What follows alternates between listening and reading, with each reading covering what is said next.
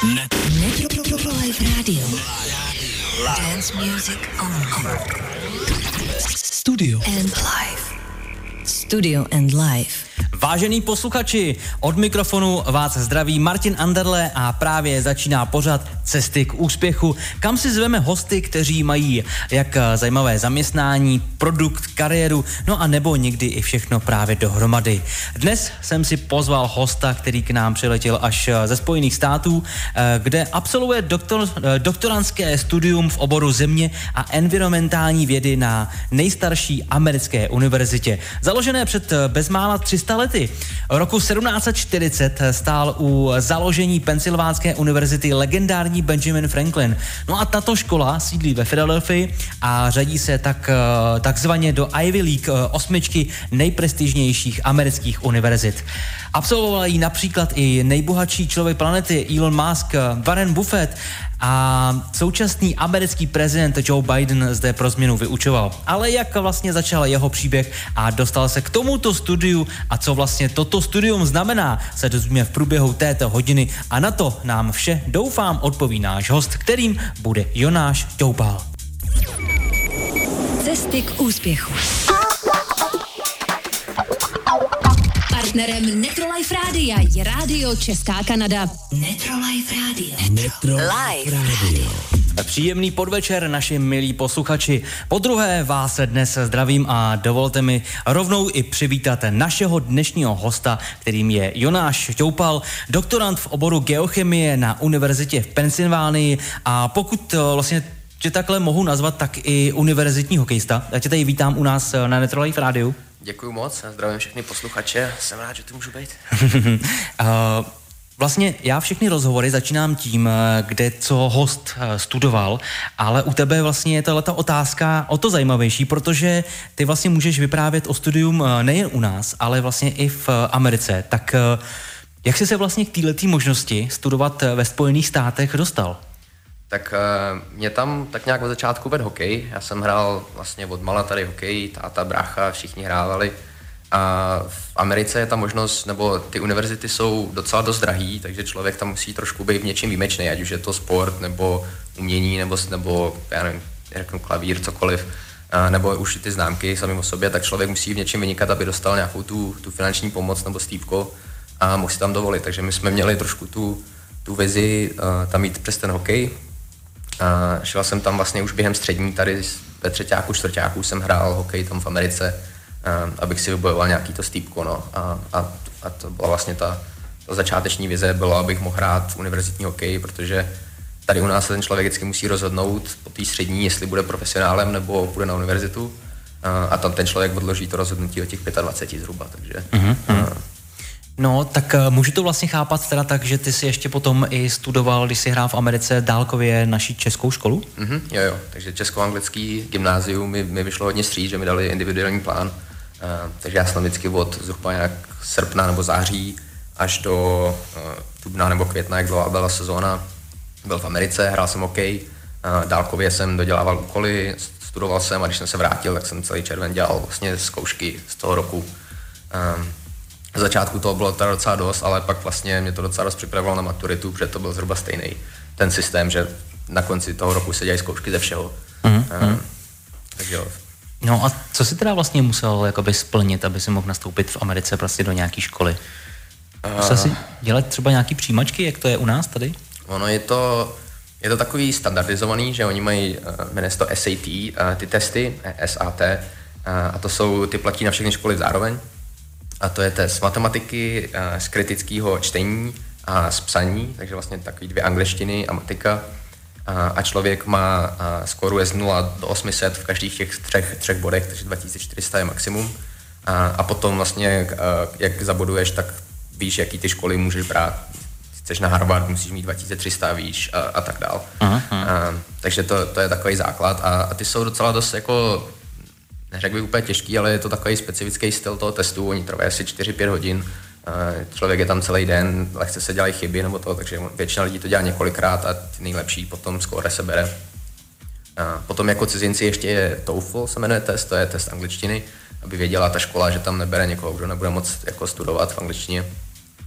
A no a pak se píšou osobní eseje, to je zase poznají toho člověka trošku jinak, než jenom ty testy, kdo je vlastně zač. Protože interview nebo rozhovory dělat s tisíce uchazečema nejde. A, no a pak do toho přichází ty, ty mimoškolní aktivity, pro mě to byl hlavně hokej a sport. Mm-hmm. A, a to všechno dohromady dělá takový balík, který potom vy vydáte té škole a vezměte si mě jako celkového člověka tady. tak eh, než vlastně nakoukneme právě do té školy, tak uh, ty jsi se tam dostal hlavně přes hokej. A u nás vlastně v České republice si uh, byl i v české reprezentaci za vlastně v juniorských kategoriích. Tak jak na tuhle tu dobu vlastně vzpomínáš? No, tak, tak to, to bylo super, no. V té době já jsem byl šest, do 16 let a do 17 let jsem hrál zápasy a jsme lítali vlastně Švédsko, Finsko, byli jsme v Americe, to byla, to byla paráda tu dobu jsem ještě samozřejmě chtěl být profesionální hokejista, to bylo jediný, na co jsem myslel. Ehm, až potom vlastně v těch, v těch 17 jsme se tak nějak jako začali rozhodovat o té škole ehm, a že, že by to byla ta cesta, protože až když jsem byl v té Americe s tím nároďákem, tak jsem zjistil, že všichni ty hráči tam nechtěli být profesionální hokejisti, nebo většina z toho amerického nároďáku všichni chtěli jít na univerzitu. Ehm, a protože potom v 25 mají dokončení vzdělání ze super jako špičkový škol a ještě pořád jsou špičkoví hokejisti a chodí do toho NHL nebo to, takže teď mm-hmm. vlastně dneska je asi 35% hráčů NHL jde přes univerzity, takže... Mm-hmm. No a jak eh, vlastně vypadá takhle juniorský hokej v Americe? Jo, dá se to porovnat s tím naším českým? Uh, je to, je to dost jako jiný, bych řekl, je to takový přímočarý, eh, hodně se bruslí, hraje do těla. Pro naše hráče z začátku je to většinou trošku dost, dost rozdílný, protože my jsme takový techničtější, víc si hrajeme s pukem a, a tam, jak to hřiště je malý, tak to úplně vždycky nejde, takže hodně těch hráčů se trošku přetvaruje do nějakých těch uh, rychlejších nebo, nebo silovějších hráčů a potom tomu můžou přidat tu techničtější hru na to, takže uh, když ten člověk se s tím vyrovná z začátku, tak, tak ho to dost posune, si myslím většinou. Hmm, hmm, hmm. No a jak ti tam jako Evropa nabrali? Um, no, ono je to jednak hodně těch týmů má nějaký limity, takže můžou být třeba jenom dva nebo tři cizinci na tým, takže ono už, už tak je docela dost těžký nějaký, nějaký tým si najít, protože Kanaděni si berou jako cizinci, uh, takže třeba když, když se jede na kemp, většina těch, těch týmů uh, vás vybere, že pozve 100 hráčů si na kemp v létě a, a vy se musíte předvést a, a pak vlastně vy, vy soupeříte nejenom s těma všema američanama, ale hlavně s těma všema cizincema, protože jenom dva a čtyři, ono se to furt mění. Uh, můžete být v tom týmu potom, uh, takže většinou vždycky jenom tam, tam sledujete ty rusáky, kanaděny a, a, a snažíte se trošku co můžete, no, abyste, se, abyste je přeskočili. Hmm. No a za jaký tým uh, si ty hrál? Kde jsi začínal? Takže já ten můj první rok jsem byl uh, v New Yorku, tým se jmenuje New York Apple Core. A my jsme bydleli, nebo náš tým byl na Long Islandu, což je uh, ostrov u, u města New York. A, a to bylo úplně super, my jsme byli na pláži, po tréninkách jsme chodili surfovat, to prostě úplně na ten první rok jsem si nemohl vybrat jako nic lepšího. Hráli jsme, byli jsme jako první tým v té lize, takže tam se nám strašně dařilo, mě se tam hrozně líbilo. Mm. Než teda potom v listopadu přišel hurikán, který nás celý, celý smet, ale, ale tak to, to se děje tam no, celkem běžně, no, mm. A tak uh, můžeme klidně rovnou navázat na otázku toho hurikánu, který uh, jsme tu vlastně probírali. Tak uh, nechci říct, jak to tam vlastně vypadá, ale jaký ty si měl vlastně pocity, nebo uh, co ten vlastně člověk musí, musí prožívat vlastně, když uh, něco takového přijde a jak to vlastně v tom reálu tam vypadalo? No, to bylo trošku specifický, protože oni jsou tam na to docela dost jako zvyklí, nebo to. A já jsem v tu dobu jsem bydlel uh, u rodiny, a ty měli dvě malé děti a, a loni, že měl přijít hurikán Irene a mělo to být hrozný, tak se evakuovali a potom z toho skoro nic nebylo. Letos říkali to samý, tak řekli, ne, nikam nepojedeme, zůstaneme a spláchlo nás to celý barák zaplavený. A vlastně zimák, ten, ten se vytopil, že jsme ho neměli 4 měsíce, než se to všechno opravilo. A, takže to bylo jako docela velký a Hlavně potom nic nefungovalo, třeba na konci ulice, což byla taková zajímavost, ty měli elektrické auta už tu dobu 2012, to byla taková novinka. A jak se do toho stala slaná voda, tak zkratovali a celý barák jim schořel z toho. takže, takže my jsme tam byli, venku byla prostě popás vody, hasiči se tam nemohli dostat. Takže to bylo jako, ta, ta noc byla dost krušná. Já teda v 17 letech, pro mě to bylo takový dobrodružo, já jsem si udělal taštičku s pasem, s mobilem a, a, a notebookem, takže mě to spíš tak trošku bavilo, nebo jsem byl s klukama, jsme tam byli v té vodě a pomáhali jsme lidem, nebo to, a tak, tak to bylo jako dobrodružství. A, a, bylo to určitě zajímavé. No. A ono hlavně potom tam přijela eh, druhý den armáda, a, protože nefungovaly mosty na ten ostrov, kde jsme bydleli a, a hned za ostrovem byla taková jako chudší čtvrť, a, a oni se báli, že by tam mohlo být nějaký rabování nebo něco, když tam teď budou moc dostat, takže tam bylo staný právo, po, večeře se, po večeru se nesmělo vycházet po západu slunce. No a, a my jsme tam takhle bydleli a, a trvalo to docela dlouho, než, než byla elektřina nějaká. No. no a jak to teda, jste to vlastně dělali s hokejem, když jste neměli ten stadion, tak uh, kam jste vlastně cestovali a vůbec, když už vlastně je na standě tahle otázka cestování, tak uh, když to porovnám, tak v České republice, když jedeš někam na zápas, cestuješ, já nevím, 100-200 kilometrů řeknu, ale tak ta Amerika, to je rozlohou, to se nedá vlastně porovnat s Českou republikou. Tak jak tam vypadá právě to cestování na ty jiné zápasy? No, tak já začnu uh, s tou otázkou hodně toho stadionu. Uh, tam kolem je docela dost jako zimáků, vždycky, vždycky se někde něco najde. Uh, ale tím, že prostě nějaký zimáky nefungovaly nebo to, tak to bylo furt vyprodaný celý, takže my jsme třeba trénovali v jednu, ve dvě v noci a, a někdy i jako v docela špatných čtvrtích kolem New Yorku, uh, tak se nám taky stalo, že jsme se vraceli v jednu ráno z tréninku uh, v Bronxu a zastavilo nás policejní auto, co tam čtyři bílí kluci dělají teď a a proč mají, proč mají v kufru plný bágly nějakých věcí a my říkáme, že jedem z hokejového tréninku, tak, tak nám úplně nevěřili, no a celý nám to tam prošacovali, jestli tam jsou nějaký zbraně nebo drogy. Hmm. Uh, no a ještě tě teda zastavím, tak eh, když bylo to stané právo a bylo vlastně zákaz vycházení v noci, tak uh, ty si říkal, že jste trénovali třeba v jednu ráno, tak to jim nevadilo? No, my jsme, my jsme museli třeba to už bylo, nebo takhle, to, to staný právo bylo ten první asi týden nebo dva a to jsme netrénovali vůbec, to, mm-hmm. to lidi jo, jako pomalu nevěděli co. A, a pak, když se to trošku nějak rozběhlo, už byla elektřina nebo věci začaly fungovat, tak jsme to začali trénovat. Uh-huh. A, a, ale takže my jsme byli třeba tak, řeknu, dva, tři týdny úplně jako bez ledu, bez ničeho, vlastně i bez elektriky, no, než se to zprovoznilo. Uh-huh. A když se teda vrátíme vlastně k tomu cestování na ty zápasy v té Americe, tak uh, jak to tam funguje? No, ono většinou hodně jsou nějaký ty místní konference, že se třeba úplně nejezdí víc než ty zhruba 4-5 hodin. Tam, co jsem byl ten první rok, tak my jsme, my jsme vlastně jezdili autama, což bylo taky docela specifický protože ty kluci třeba bydleli o hodinu mimo nebo to, takže vlastně ten autobus by ani nevyužili. A, takže ono už jenom třeba ty, ty lidi tam jezdí na tréninky hodinu, hodinu a půl, protože bydlí někde úplně jinde, což tady kdybych si řekl, že budu jezdit, dojíždět jako třeba do Prahy na, na trénink, to je úplně jako nemyslitelný. a, ale tam prostě třeba pro půlku týmu takhle fungovalo. No, mm. uh, no tak uh jak to vlastně, a v této době, ty jsi vlastně říkal, že aby si vlastně mohl získat stipendium a jít eh, vlastně na tu univerzitu, tak si právě musel hrát ten hokej. Uh, tak v jaký vlastně bylo fázi uh, to stipendium v této době, ten první no, rok? Takže ten, ten první rok jsem se tam trošku, tak bych řekl, jako oťukával, nebo jsem si dělal víceméně jméno, protože nikdo mě neznal tam, hrál jsem si, měl jsem jako docela dost dobrý rok, měl jsem hodně bodů, a pak jsem se vlastně dostal o ten rok dál do, do lepší ligy, do lepšího týmu, takže pak další dva roky jsem hrál South Shore Kings, to je u Bostonu, 30 minut jižně od Bostonu. A, a tam, tam už to bylo trošku jiná organizace, jsme měli posilnu, kde trénovali New England Patriots, americký fotbalový tým, Boston Bruins, tam chodili hráči trénovat, takže to už, to už byla jako jiný, jiný úroveň trošku té ligy. A, a tam, už, tam už jsem za sebou měl trošku, že už jsem měl tu dobrou sezónu, takže jsem měl dobrý místo v tom týmu a tam ty dva roky už jsem si hrál další ty stipendia že, že se se mnou začali povídat trenéři z různých týmů nebo, nebo eh, univerzitních a už ty dva roky trošku běžel ten proces. Ono se většinou říká, že když člověk chce na tu univerzitu, tak tak rok dopředu musí na tom začít dělat, protože je to docela dost hodně a, a tím, tím hokejem, jak jsem tam byl ty dva roky, tak jsem to měl trošku, trošku dobrý, že jsem to měl další a mohl jsem se pořádně připravit všechno. Aha. A ty si vlastně taky říkal, mimo éter teda, že vlastně ty, aby se se mohl dostat právě na některou z těch škol, tak uh, si nemohl získávat uh, žádný finanční jako prostředky právě jakoby výdělek z toho hokeje. Tak uh, jak vlastně člověk, který by tam chtěl, uh, tak uh, jak se tam dá vlastně uživit, tak aby si se vlastně do tu školu dostal a nemusel to mít financovaný uh, od někoho jiného. Je to vůbec možnost, jde to?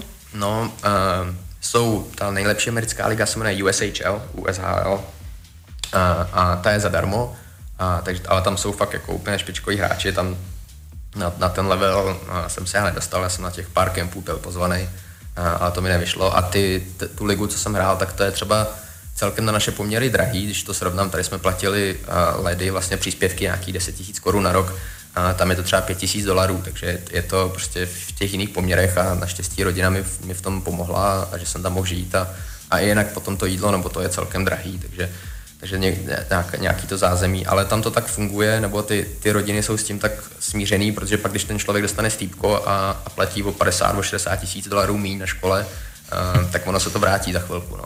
Hmm. Tak vlastně ty, aby se někam dostal, tak jsi to musel vzít přes hokej. Tak jaký jsou teda kritéria, aby si právě mohl nastoupit na nějakou tu školu? Tak musíš mít právě v tom hokeji jakoby úspěch, já nevím, nějaký to bodování, nebo je to úplně braný právě nějak jinak? Je to vyložené na tom trenérovi. Ten trenér si skládá svůj tým a, a pak přijde za, za tím prostě za tou školou a řekne, tady ty, tady ty lidi já chci, tady mají nějaké výsledky, musí se v něčem zlepšit, nebo, nebo jaký můžeme pomoct, aby se sem dostali. A většinou ty lidi, co tam jdou takhle s tím nějakým sportem, tak je trošku jednodušší se tam dostat. Takže mm, mm. my jsme třeba tam měli spoluhráče, co, když jsem mluvil o těch SAT testech, tak na, na Harvard on se Oni to trošku drží, takže ten tým musí mít nějaký průměrný ty, ty skóre, takže oni třeba vezmou 2-3, co mají plný 2400 a tím oni si pak můžou vzít třeba nějaký, nějaký super talent, co má třeba jen 1800 a oni to vybalancují, takže ta škola trošku, nebo ten trenér má trošku vliv na to potom, že, že toho člověka výjmou, že není úplně třeba výjimečný tou školou, ale je úplně výjimečný něčím jiným a, a takže ta škola vždycky hledá, ať, ať, už je ten talent v čemkoliv, takže chce být vždycky jako nejlepší. Uh-huh. Jaká teda byla vlastně tvoje první škola, na kterou ty jsi se dostal? A uh, to už, eh, já vím, že ty jsi říkal na začátku, že jsi hrál čtyři roky hokej, tak uh, to bylo ještě i v té první jako škole? Takže t- já jsem hrál tři roky tam tu juniorskou soutěž uh, a potom jsem hrál čtyři roky univerzitní soutěž na, na škole, jmenuje se Hobart and William Smith Colleges, je to stát New York, uh, ale od města je to nějakých pět hodin autem, je to spíš u Buffalo, takový severo-západní stát, část státu New York, hodně jezer kolem přírody, to, jako pěk, pěkný kampus. A tam si mě teda trenér vybral, a dostal jsem super podmínky, co se týče stýpka.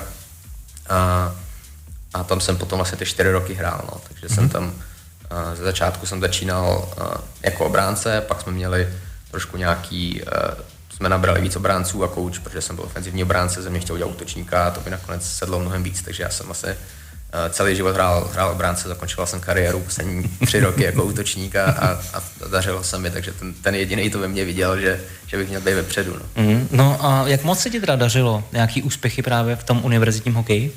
Uh, no my jsme, jako ta škola byla hodně dobrá hokejově, já jsem měl jako docela dobrý, dobrou možnost, jsem si mohl jako i vybírat ty školy a, a tady se mi líbilo, oni byli na tom super, jak, jak co se týče akademicky, že jsem věděl, že odsaď ten, ten titul bude mít nějakou váhu, a potom hlavně hokejově, že každoročně vždycky zápasili o ty tituly. Takže my jsme z těch čtyř, čtyř let, jsem tam byl, jsme třikrát hráli tu naší konferenci, to je celý ten, ten severovýchod.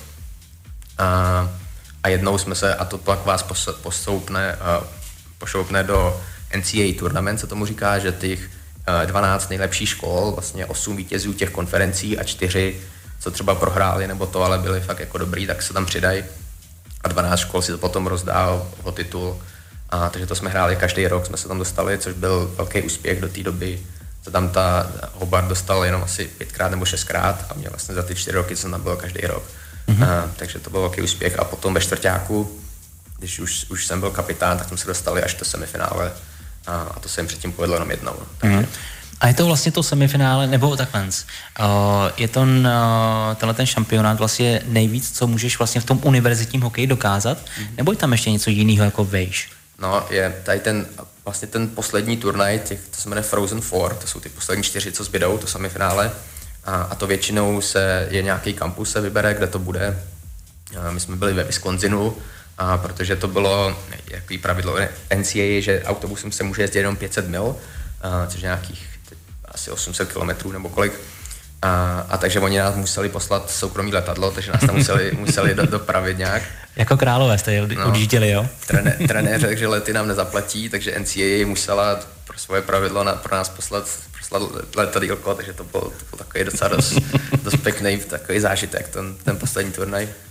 No a, a tam jsme prohráli vlastně s domácím týmem to, toho Wisconsinu, který měli neskutečnou sezónu a poprvé v historii vlastně neprohráli ani jeden zápas za ten celý rok. Eh, takže, takže my jsme s ním prohráli, v, asi to bylo 5-3 v powerplay mm. a to byla škoda. No. Mm. Ale tak zase tak jako ti úspěchů kolem bylo docela dost, myslím, ne? tak to nemuselo vás tolik mrzet. My si dáme teď první přestávku a za chviličku jsme opět zpátky. Radio 100,8 FM Studio. And life.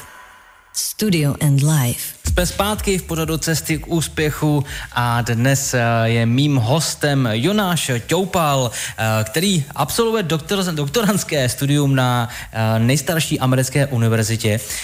My už jsme tu vlastně probrali českou reprezentaci eh, v juniorských kategoriích, eh, podívali jsme se eh, vlastně do New Yorku, do Bosnu, ale tak ty jsi se pak vlastně vrátil zpátky do New Yorku, do města vlastně, který se jmenuje Ženeva.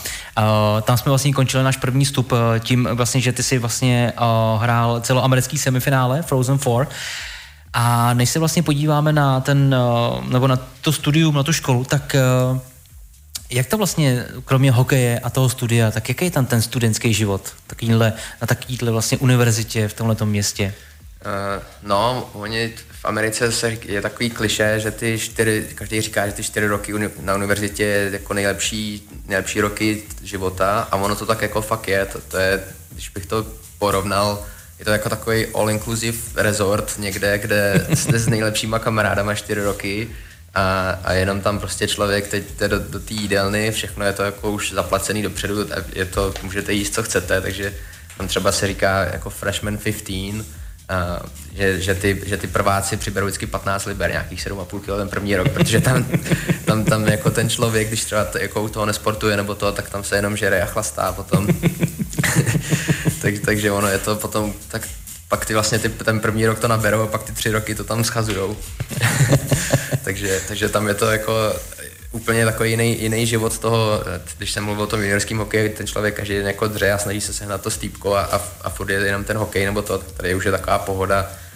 Přes den se jde do, do té školy, dělají se předměty, potom je dvouhodinový trénink, nějaký dny během, během toho dne tam máme suchou, a, a potom večer se dělají úkoly a, a tak třeba to je ten pondělí až čtvrtek, že jako ten člověk má nějaký ten řád a, a potom pátek až, až neděle, buď jsou zápasy, anebo, nebo je, je, se tam prostě člověk fakt jako zabaví, takže tak eh, ty jsi vlastně teda řekl, že jestli jsem dobře pochopil, že jeden den jsi měl teda volný, kdy jsi se nemusel ani vlastně učit, nemusel si trénovat, tak uh, měl jsi třeba možnost uh, právě cestovat? My jsme měli neděli, neděle byla vždycky volná, a jinak, jinak se trénovalo pátek až uh, pondělí až čtvrtek, pátek, sobota byly zápasy. Uh, cestovat takhle během té školy úplně, úplně nejde. Já jsem měl docela štěstí s tou geologií, že tam máme hodně uh, těch předmětů je někde venku, takže kolem toho regionu jsem se podíval docela dost, ale to je třeba vždycky jenom nějaký denní ten trip. Takže když jsem byl, když jsem byl na té škole, tak úplně ne. Třeba když skončí sezóna, Uh, tak měli jsme, tam, měli jsme spoluhráče z Toronto nebo z New Yorku, z Bostonu, takže třeba jedem na víkend někomu domů, se podívat a, a užít si nějaký ten víkend. Takže co se tak nějak dalo dojet, tam Toronto bylo tři a půl hodiny, New York pět, Boston asi čtyři a půl. Takže do těch pěti hodin, což tam je jako pro nás, když jdeme do Prahy, tak tam je tak jako pětihodinová ta vzdálenost, je tak jako, že, že to je na den. Um, tak, takže to jsem se podíval tak nějak zhruba kolem, ale během, během té univerzity se, jsem se dál moc nedostal. No. Mm-hmm. No a e, mají takovéhle podobné univerzity v Americe třeba nějaký jako nepsaný pravidla? Je tam něco takového, co můžeme říct třeba do éteru? Uh, no, nepsaný nevím, je tam teda hodně psaných pravidel. uh, tak můžeš zmínit vlastně nějaký jako třeba zajímavý nebo pro tebe, já nevím, jestli jsou bizarní, něco podobného? No, uh, třeba z, z začátku uh, já jsem začínal ve 20 a tam se může alkohol pít až od 21 a jsou na to docela dost jako tvrdý. Uh, takže já jsem si nechal tady od bráchy, ten řekl, že ztratil občanku, dal mi takže já jsem tam mohl jako do baru chodit na bráchu občanku, všude jsem říkal, že mi je 620 a nějak mi to tam procházelo na kampusu, uh, ale třeba právě hned asi druhý týden, co jsem tam byl, tak jsme šli připitý z baru a tam, jak jsou patrioti, mají všude ty vlajky pověšený na, na těch barákách, tak jsem jednu vzal, začal jsem s ní mávat a hned tam byl policajt, jako byl za rohem, co dělám a, a teď viděl, že jsem jako trošku, trošku připitej, a, tak, tak se mě zeptal jako na, na ID, tak teď jsem se rozhodoval, jestli dám tu bráchovou nebo jako můj opravdovou, tak jsem řekl, tak nebudu mu lhát, asi je lepší být opitej, než jako lhát policajtovi. A, tak jsem mu dal, že mi je 20 a on říká, jako víš, že v téhle zemi můžeš pít až vody na 20. Já říkám, no, no, vím, no. A on říká, a pil si? Říkám, no, něco jsem měl. No. A on říká, tak že jsi byl upřímný, tak já ji teď milem upustím, tu občanku, a ty si ji vezmeš a utečeš. A říkám, jo, tak, tak jo. Takže jsem jí vzal, takhle jsem v životě neběžel rychle. No. um, takže to třeba s tím alkoholem v začátku, jako je tam docela dost jako oprus, nebo to hodně lidí si nechá třeba poslat uh, fake ID, tomu říkají z Číny, si udělají za 100 dolarů, jim přijde prostě občanka a úplně bys to nerozeznal člověk americká z nějakého státu různého. Přijde jim to v gumových medvídkách, jako v obalu a a, a takhle tam pijou jako na, na, na falešní občanky, no, nebo to. ale to, kdyby se škola dozvěděla, to by byl průser, no, protože tam, tam mají jako docela dost přísný ty pravidla, že když jako člověk reprezentuje ten kampus špatně nějak nebo to, tak se s ním moc nemazlí potom. Mm, mm, mm. Tak to je jasný. A tak uh, pojďme vlastně ještě uh, krátce k těm uh, volným nedělím. Ty jsi mi psal vlastně, že jste hrávali proti holkám z Lacrosu, uh, vždycky fotbály, tak co to vlastně takovýhle holky vlastně jsou zač, když si troufnou proti hokejkám, ale ještě hlavně chlapů chlapům? Já jsem to asi špatně popsal. On je takový, uh, oni tomu říkají intramural sport, co znamená jako mezi v té univerzitě jenom jako sporty. A, a třeba ten fotbal se hraje 6 na 6 a v týmu musí být i holky, i kluci. Uh, takže já, já jsem, já mm-hmm. jsem uh, jako Evropan jsem tam většina kluků dělala třeba softball nebo, nebo basketbal. Mě baví fotbal samozřejmě nejvíc těch druhých sportů, takže jsem si udělal svůj tým a potřeboval jsem nějaký holky, který umí běhat, takže uh, fotbalistky hrát nesměli samozřejmě, takže jsem na, hned přišel k, k krosankám, jestli někdo nechce hrát fotbal, tak jsem si tam čtyřem jsem hodil míč, dvě jsem si z toho vybral a, a ty musel být na hřišti vždycky celý zápas a, a čtyři kluci a, a, takže to byla taková vždycky v neděli večer pod, pod rozsvícenýma světlama, to, bylo, to nás jako bavilo dost ani jeden rok jsme to nevyhráli, každý rok, každý rok jsem chtěl to tričko zadarmo a nikdy se nám to nepodařilo. Pojďme se teď teda přesunout vlastně k tomu studiu. Tak eh, jak je to moc náročný na takové univerzitě uh, vlastně studovat? Protože ty jsi studoval uh, dva hlavní obory, pokud se nepletu, je to geologie a planetární vědy. Tak je to vlastně normální, že se studují vlastně dva hlavní obory? Je to víc normální než tady, řekl bych třeba tak každý čtvrtý, pátý to tak dělá, protože a, tam to funguje, že člověk musí mít určitý počet kreditů, a na mé univerzitě to bylo 32 a jeden předmět byl jeden kredit a teď, abych měl ten obor, tak jsem musel mít 16 kreditů z toho oboru, takže ono se to dá docela vykrýt, a nějaký se i jako započítají do obou, takže se docela snadno, když to toho člověka baví a chce si brát ty předměty, dá udělat, že, že ten člověk zvládne dva obory celkem jednoduše. Um, Jednak, ale co se týče toho, jak je to těžký nebo to, tak pro mě byl úplně nejtěžší hned ten první semestr, uh, protože jsem tam šel vlastně s takovou angličtinou, že já jsem teda jako mluvil dobře, tady jsem chodil do učování od mala, uh, chodil jsem na česko-anglický Gimple, tři roky už jsem tam hrál juniorský hokej, takže anglicky jsem uměl fakt dobře, ale to, že tam každý den člověk musí přečíst prostě 100, 100 stránek učebnice nebo v tom, v tom předmětu a furt člověk musí být připravený, Eh, na každou hodinu se musí přijít, tam to neexistuje, jako že by člověk nechodil, eh, to automaticky ho po dvou, krát, co člověk nepřijde bez omluvy, tak, tak ho jako vyřadí z toho předmětu. Eh, takže, takže ta angličtina byla fakt těžká, takže já jsem ten první semestr byl vždycky do 11 do 12 večer, každý den jsem jenom čet prostě a, a ještě mi ten, ten mozek mi furt fungoval jako v té češtině spíš, takže jsem si všechno musel v hlavě překládat nebo nacházet ty, ty slova v, uh, online nebo to. A trvalo mi to ten celý semestr zhruba, než jsem přepnul, že jsem jen, už jenom přijímal v té angličtině a začal jsem myslet anglicky. Mm, mm. A potom už to vlastně pomalu všechno ostatní už bylo celkem, celkem jednoduchý, protože už, už jsem vlastně překonal tady ten semestr, co byl jako pro mě fakt těžký.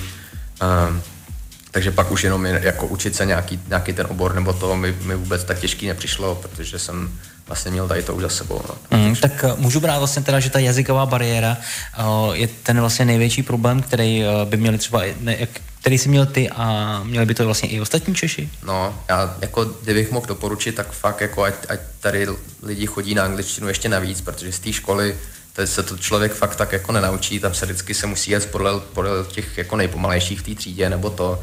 A fakt je to strašně důležitý, pak když tam takhle ten člověk chce jít, je to, já jsem fakt jako uměl hodně dobře anglicky a bylo to fakt, fakt hodně náročný, takže když si o tom takhle někdo přemýšlí už dopředu, nebo, nebo třeba rodiče, nebo do budoucna, tak e, ta hodina týdně prostě někde soukromně to, toho člověka strašně posune da, daleko. No. Aha. Pojďme se podívat uh, vlastně na ty tvoje obory. Uh, vlastně studium geologie, to tak nějak asi chápu, ale co si mám vlastně představit pod studiem planetární vědy? Tak jako ve finále by se dalo říct třeba, já jsem to měl jako zaměřený geologie spíš na jiných planetách nebo měsících, takže je tam hodně Navíc té geologie je tam potom nějaký počítačové vědy, chemie, fyzika, astronomie, takže tady z, každý, z každého toho oboru je to takové jako obor mezi, mezi čtyřma oborama, bych řekl. Uh, tam něco, něco člověk vytáhne a, mě třeba hrozně to bavilo, nebo bavily mě planety Mars. My jsme dělali projekt, že jsme hledali vodu pod ledovcama na, na Marsu a pak jsme to vlastně mohli odprezentovat vědcům z NASA.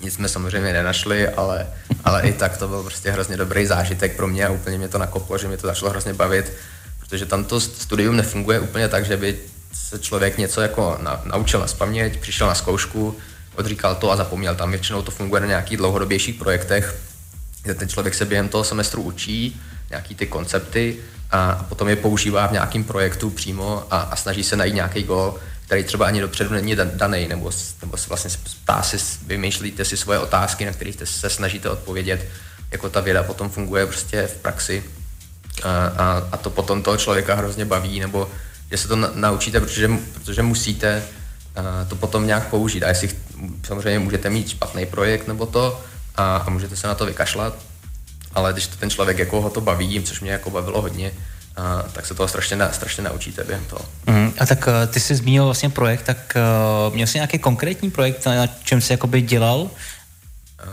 tak já trošku třeba, když přeskočím až do čtvrtáků, tak uh, třeba moje bakalářka, tam, tam fungují bakalářské práce hodně jinak než tady.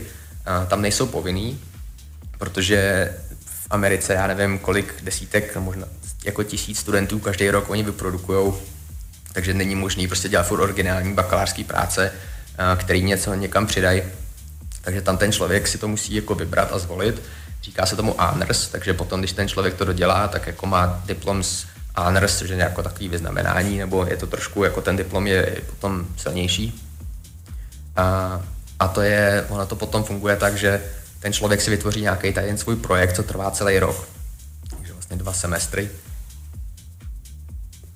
A já jsem dělal, vlastně jsem používal satelitní snímky kolem v Khaně, kde těží zlato a když se to potom zpracovává, to zlato, tak oni používají rtuť během toho procesu a to se vypaří, zůstává to v té přírodě. Já jsem se snažil vymyslet, jestli jsem schopný z těch satelitních snímků podle nějakých těch hodnot těch pixelů zmapovat, kde je třeba té rtutě víc nebo míň a nějak to porovnat. A, a ono to potom se dá najít v pigmentu těch stromů nebo, nebo vegetace, a, že oni, oni změní tu svoji, a, ten svůj podpis trošku, a, protože ta, ty satelitní snímky mají určitý množství a, jako dat, co se z toho dá dostat. A, takže to byl můj vlastně celoroční takový projekt. Mm-hmm. No povídej, já jsem tě... Jo, no a, a vlastně potom a díky tomuhle já jsem se mohl potom dostat na tu Pensylvánskou univerzitu, protože to jsem prezentoval na konferenci celoamerický a, a tam si mě vyhlíd jeden profesor právě tady, tady od nás, kde jsem teď, s kterým pracuju celou tu dobu, ty poslední tři, tři roky, co jsem tady. A, a díky tomuhle, že jsem vlastně byl schopný si vytvořit nějakou otázku a vymyslet, jak bych si ji odpověděl, nebo to a, a mít nějaké výsledky, takže to, to potom toho člověka oddělí, když má super známky, dělal navíc k tomu nějaký sport, že, že ten profesor potom vidí, nebo ať už to je i třeba jenom jako práce s firmy, že ten člověk není schopný dělat jenom jednu věc, ale dělá několik věcí a všechny dělá dobře a zvládá to časově. Uh, takže to, to potom tady ten projekt mě hodně posunul dál. Uh-huh, tak jo. Uh, dáme si teď na druhou přestávku a ještě se k tomu projektu vládě vrátíme, protože to bylo vlastně taková, dá se říct, alfa omega, která tě dostala na tu vlastně nejstarší univerzitu v Americe. Netrolife Radio. Netrolife Radio. Netrolife Radio. Ladíte 100,8 FM Netro Life Radio a, a konkrétně pořád eh, Cesty k úspěchu. Mé jméno je Martin Anderle a dnes eh, naproti mě eh, sedí host, který k nám přiletěl až z Spojených států, kde studuje na nejstarší univerzitě v Americe. My jsme už trošičku na ní vlastně navázali, než se vlastně dostaneme k tomu, jak se vlastně k tomu dostal, nebo jak se člověk může dostat na takovouhle vyhlasnou univerzitu univerzitu, tak uh, jsme tu skončili vlastně tvým projektem, který uh, byl v Ghaně. Jednal se o, jestli se nepletu, tak uh, vlastně o ložiskách rtuti. A ty, ty jsi mi vlastně říkal, že je to taková alfa omega právě toho, co ti vlastně dostalo do toho, na tu univerzitu, vlastně taková tvoje bakalářská práce. Ale ty si, nevím, jestli jsi mi říkal, jestli jste ji publikovali, tuhle ty práci a vlastně jak to pak jako vypadá vlastně s tou publikací, jestli se to nakonec publikovalo? Uh, no, takže já jsem na, na tom dělal s, s mojí, jako tomu říkají advisor, tou poradkyní, ale ona to je profesorka, co vás jako celý ty čtyři roky trošku vede a radí, jaký předměty a to a potom co po škole. Uh, takže my jsme na tom dělali spolu. Uh, a když jsem to vlastně, my jsme to dodělali až nějak ke konci toho, toho května, když jsem tam dělal tu školu, tu, tu, ta bakalářka je publikovaná teda, ale potom jsme to chtěli i publikovat jako normálně do, do vědeckého časopisu, a, a tím, jak vlastně skončila škola, já jsem se vrátil sem do Čech na léto, pak jsem začínal ve Philadelphia, už to bylo trošku těžký logisticky a, a nějak jsme to rozpracovali, poslali jsme to do jednoho, tam nám to odmítli s opravama a už jsme se k tomu nějak potom zpátky nedostali. A ono to trvá vždycky pár měsíců, než to ten člověk dostane zpátky a každý už jsme byli zaneprázdněný. A, takže publikovaný v, jako ve vědeckém časopisu to není. Mm. A furt si říkáme, vždycky si někdy napíšem, že se do k tomu vrátíme, ale ale to už asi nevidím slibně. Tak a není to škoda, protože to asi má takhle jako málo kdo, ne? No, jako určitě. Já hlavně, třeba když to takhle jenom k těm publikacím, tak teď to PhD, co tam dělám, tak to funguje tak, že já musím publikovat tři články a to je vlastně potom ta moje dizertace a mám víceméně hotovo. Mm. A za celou jakoby tři články za celou dobu toho studia? Mm. To je nějakých, se říkal, 4-5 let to studuje, to PhD? Aha, tak, takže tam, tam je to trošku rozdílný v tom, že člověk může jít rovnou z bakaláře na PhD, nemusí dělat magistra. A trvá to většinou nějakých 4-5 let, spíš těch 5 lidí. A, a to vlastně to finále je, že musí být tři publikované články jako první autor ten člověk a, a, a, ono to, a ono to fakt jako trvá, protože ty, ty prodlevy, když se to někam pošle, než se to vrátí, nebo to a teď sbírat ty data. A, takže já mám za sebou jeden publikovaný a, článek už a teď mám rozdělaný ty další dva a budu se to snažit, teď vlastně začínám čtvrtý rok, že uvidím, jestli to stihnu do konce tohoto roku, je oba dodělat a, a že bych měl hotovo, jestli ne, tak by to bylo ještě další rok. Mm. Ale tak eh, vlastně díky tomu výzkumu uh, ty si vlastně měl možnost uh, vybírat mezi některými univerzitami, tak nám vlastně řekni, jak vlastně vypadá takový ten, za prvý, to hledání té univerzity, na kterou by si vlastně ty mohl studovat a pak vlastně co to všechno obnáší, ten příjem, vlastně to, že tam můžeš sledovat a můžeš studovat. No, um, takže vlastně to, když se člověk hlásí na, na, na to PhD, jak to funguje dost jinak než na ty bakaláře, kde to je takový, všichni se hlásí do stejného pytle a z toho se vybírají potom nějaký ty výjimeční lidi.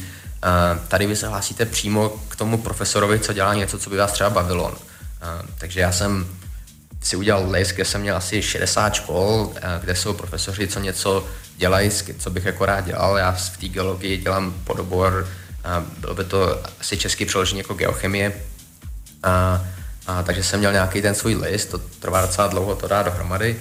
A, a potom prostě je standard, že každému tomu profesorovi napíšete, představíte se, a pošlete mu, na čem děláte a co byste s ním chtěl dělat. A 40 vám odpoví, že tenhle rok nebude nikoho přijímat, že nemají peníze, a dalších 20 nebo další třeba 10 vůbec neodpoví a zběru vám nějakých 10 screen a potom ten, ten rok jako komunikujete a vybíráte si. A, a takže já jsem potom z těch, z těch deseti podal přihlášku na 8 těch, eh, těch oddělení a čtyři jsem vlastně mě přijali, takže jsem si potom mohl vybírat a, eh, a mohl jsem, oni mě pozvali potom na ty kampusy, kde, kde mě trošku dali večeři a chtěli, chtěli mě tam trošku přilákat a, a ta Philadelphia nakonec vyhrála. No, mm. no a to, jaký teda kritérium vlastně, uh, nebo takhle, proč jsi se teda vybral vlastně tu Philadelphia? Co tam bylo oproti těm ostatním školám pro tebe um, vlastně ten zlomový bod, že jsi nastoupil tam? No, takže uh, jednak to bylo to, že mě tam nechali si vytvořit celý svůj projekt, což je docela dost jako se nedělá většinou ten člověk, co se přijme, se dá na už jako rozjetý projekt. Uh, takže to, to mi dali jako dost velkou svobodu, což jsem byl rád, protože já jsem chtěl dělat s litiem, to mě dost zajímá teď, uh, co se týče baterek, elektrických automobilů a tohle všeho, takže litium je dost, dost horká komodita a já jsem jako geolog, protože je to Dlouhodobě se litium moc jako nějak neproskoumávalo nebo se s ním nedělalo, takže je tam hodně jako nezodpovědných otázek, na kterých se dá dělat. A hlavně máme ložiska tady v Česku, co se týče třeba Cínovce. Takže jsem věděl, že bych mohl třeba přes léto si sbírat vzorky tady, práci je zpátky. Takže to byl velký tahák, že mě nechali si vytvořit ten svůj projekt. Potom taky, že jsem mohl zůstat na, na East Coast, na tom severovýchodě v Americe, kde už jsem měl nějaký ty kontakty, kamarády z té předchozí školy. Um, a je to pořád ještě to, to East Coast je 6 hodin z domova, když bych byl, moje druhá volba byla v Arizoně univerzita, tam už je to o kus dál a, a člověk bydlí v poušti, takže to, to mě úplně potom nelákalo, ale my zase tam měli jako trošku jiný ty podmínky, co, co se mi líbily. Nakonec to bylo spíš tím, tím projektem a ten profesor se mi hodně líbil, s tím byla jako super jednání, byl slušný, takže bylo vidět, že mě chtěl. Mm. No a s tím teda spolupracuješ na tom projektu i v dnešní době? Tak no, takže s tím vyloženě eh, spolupracujeme jeden jako s jedním, vždycky se někde sejdeme, on je Švýcar, teď je tam, myslím, šestým nebo sedmým rokem, takže to, byl, to byla taky výhoda, že je Evropan, že trošku jako ta, ta mentalita je trošku jiná, takže si sedá, sedáme docela dobře.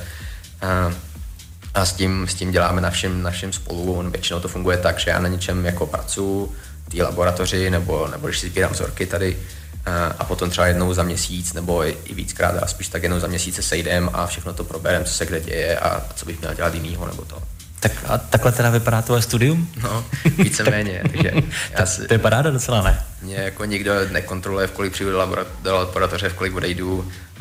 Většinou ten můj den vypadá tak, že já se v 8 zbudím, v 9 jsem ve škole a, a tam podle toho, co mám, buď jsem v kanceláři, dělám e-maily nebo, nebo pracuji s datama, nebo jsem v laboratoři a, a kolem tak jako tý, tý pátý jdu domů, takže je to normálně jako pracovní den, jako kdekoliv jinde mm-hmm. a, a jdu si podle svého. No. no a tak eh, když si vlastně říkal, že je to takový klasický pracovní den, tak uh, nastává taky otázka, zase se vrátím k tím financím, tak uh, ale vlastně ty na tohleto studium, pokud se nepletu, si dostal grant, nebo jakoby říkají tomu fellowship, a nevím úplně, jak bych to přeložil, ale jsem, jsem jako součástí, je to Benjamin Franklin Fellows, jsme jako nazvaný, a, a to je balík peněz, která ta univerzita může rozdávat těm, těm co nabírají na to PhD.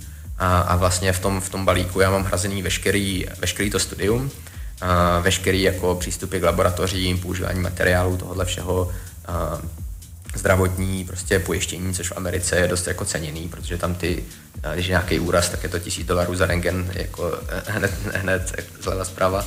A, a potom hlavně eh, já mám normální měsíční plát za to, že já tam učím, takže já musím mít každý rok jeden semestr odučit, jeden předmět a, a za to oni mě tam vlastně platí, takže z toho já si tam super vyžiju, ještě ušetřím a, a můžu si vlastně tam dělat pomalu, pomalu hmm. co chci, dokud mám výsledky a někam se posouvám. No. Hmm. Tak než se vlastně dostaneme k tím výsledkům a vlastně k tomu ještě, uh, co musíš vlastně splňovat a jak to vlastně funguje na to navázání, tak my jsme neprobrali vůbec jakoby otázku toho bydlení. Tak uh, jak to funguje na těch univerzitách? Uh, co jsem byl uh, předtím, na tom čtyřletím, na tom bakaláři, tak jsem rok a půl bydlel na koleji a pak jsme se odstěhoval většina těch, těch kluků z toho hokeje, máme barák, kde bydlíme třeba v pěti, v šesti a, a je to takový trošku už jako vě, větší sranda než na té koleji, kde jsou nějaký jako víc ty pravidla. Um, takže tam jsem bydlel jako mimo a teď v té Philadelphia vlastně ty PhD už se berou jako spíš jako zaměstnanci než úplně jako studenti, takže já mm-hmm. jsem bydlím, bydlím na bytě se spolubydlícím, co taky tam studuje, a taky vlastně hrával hokej, než jsem přišel, takže jsme se jako docela dost sedli. A, a bydlíme tam spolu na bytě asi 20 minut chůzí od, od kampusu. Takže, Aha, takže kousíček. Hmm. A byl jsi v nějakém celku, takovým tím, jak to bývává alfabíka, gamma a takové věci? Jo, no, to jsou, ty, to jsou ty bratrstva, ono je to trošku, každá škola to má trošku jinak, ale kde jsme byli my, tak ty jako sportovci se úplně s nimi neměli rádi, takže jsme měli takový rivality spíš, kdy, když, vždycky, když třeba oni měli nějakou chystali nějakou velkou párty, tak my jsme udělali ještě větší, aby jsme, protože většinou ty, ty holky chodili spíš těm sportovcům radši než, než k ním, takže, takže tam jsme to byli trošku na nože s nima, takže tam jsme jako nemohli. Ale na jiných školách to tak třeba funguje, že ty sportovci jsou tím, tím členem, takže je to tak jako rozdílný. Já jsem, já jsem nemohl jako, jako hokejista na, na kampusu. Eh, tak pojďme teda ještě, máme zhruba necelých pět minut, uh, vlastně říct se našim posluchačům, uh, co ty si vlastně jakoby musel všechno splnit, aby se se dostal vlastně na pensivlánskou a jak to probíhalo vlastně předtím, protože ty už to zmiňoval, že jsi musel oslovovat několik vlastně lektorů, si taky můžu říct, tak a co bylo vlastně další, aby si se tam mohl dostat? A pak víceméně já jsem musel odpřednášet ten svůj projekt, o kterém jsem mluvil předtím, většině těch profesorů z toho oddělení a, a měl jsem potom ještě uh, pohovor s, uh, byli vybraní čtyři profesoři, co byli nejblíž tomu, co já jsem dělal A, takže to bylo, to bylo online a, a těm jsem se nakonec líbil a, a pak mi dali nabídku a, a to jsem potom přijal. No. Takže ono to bylo celkem docela rychlý, když už ten profesor, ten si mě zalíbil, a dal za mě dobrý slovo a potom už to běželo jako celkem rychle, že žádný jako přijímačky nebo byly taky takový jako testy pomalu podobný těm SAT, ale ty tam už nehrajou moc velkou roli, je to dost jako osobní přístup od kandidáta ke kandidátovi. Mm-hmm. No a když uh, vlastně ukončíš tohleto studium, tak uh, co by si pak uh, následně chtěl dělat? Já bych, mě, jak dělám to litium, tak mě by dost zajímalo se pohybovat v tom oboru, ať už by to bylo nějaký třeba poradenství těžařským společnostem, nebo vyloženě být ten geolog pro nějakou společnost, ale, ale věnovat, se, věnovat se těm zeleným technologiím a, a tomu litie. A už teď vlastně spolupracuju se společností v Maďarsku, a, kterým pomáhám tam rozjet jedno ložisko a, a to, by mě, to by mě dost bavilo dělat dál. No, hmm, takže. Hmm. no a tak uh, vlastně, a proč jsi si to litium vlastně vybral? To jsme taky neprobrali. Uh, hlavně, hlavně proto, že dneska je to dost jako ceněná komodita, která se dřív úplně netěžila. A třeba na tom cínovci se těžil cín a, a wolfram a to litium se tam nechalo ležet historicky, protože bylo pomalu k ničemu. A, a teď se tam lidi k tomu vrací a, a zkoumají, co se dá, takže, takže mě, mě baví na tom to, jak je to trošku neprobádaný a najednou to letí jako raketově nahoru, když loni bylo nějakých 17 dolarů za, za kilogram a letos je to nějakých 60, takže Mm. Takže je to, je to dost, dost teď asi ceněný a, a potom ten, kdo bude mít nějaký ty, ty znalosti, tak si myslím, že, že ho tak ty, ty lidi za to zaplatí. No. Mm. A ještě zpátky lekce k tomu jenom uh, výzkumu. Tak uh, chtěl bys si například uh, získat třeba Nobelovou cenu? Uh, ona v geologii není právě. Aj, aj, aj, chyba. Tak, takže uh, tam se to jmenuje, myslím, teď nevím to křesní jméno, ale příjmení je Wolf a to je jako ekvivalent Nobelovy ceny v geologii a v přírodovědecké a v těch environmentálních vědách. Uh, asi, asi spíš ne, mě ta akademie nebo to, ty univerzity úplně nelákají, že bych zůstal profesorem, to bych dělat výzkum. A mě spíš láká ten privátní sektor, někde dělat, pomáhat těm společnostem nebo být trošku v tom, v tom biznesu. Mm.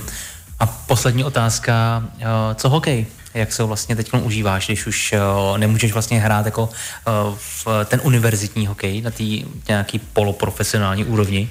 Uh, pomalu se ho užívám ještě víc. My tam máme takovou docela dobrou partu lidí, co hrávali taky univerzitní hokej, takže chodíme jednou týdně na let a potom jdeme na pivo, takže tam mám docela dobrou partu. Teď, když jsem tady doma vlastně přes to léto, tak tady chodíme taky na let s klukama, co potřebují trénovat, se připravují na, na sezónu. Takže já hokej furt hraju, chodím, hrozně mě baví a, a teď pomalu ještě víc, protože už toho dělám jenom protože fakt chci a už už to není žádná jako nějaká ta, ta finanční nebo, nebo ta univerzitní jako motivace. No. Mm, mm. Jonáši, já ti chci poděkovat, že jsi k nám vlastně dorazil do pořadu a řekl si nám vlastně uh, tvoji cestu k úspěchu. Věřím tomu, že ještě nekončí a věřím tomu, že třeba uh, budeš částí nějakého objevu. Nikdy neví. Ať se ti daří a ještě jednou děkuju. Děkuju moc. Tak jo, díky moc, že jste poslouchali a užijte si zbytek čtvrtečního večera. Retro Live Radio.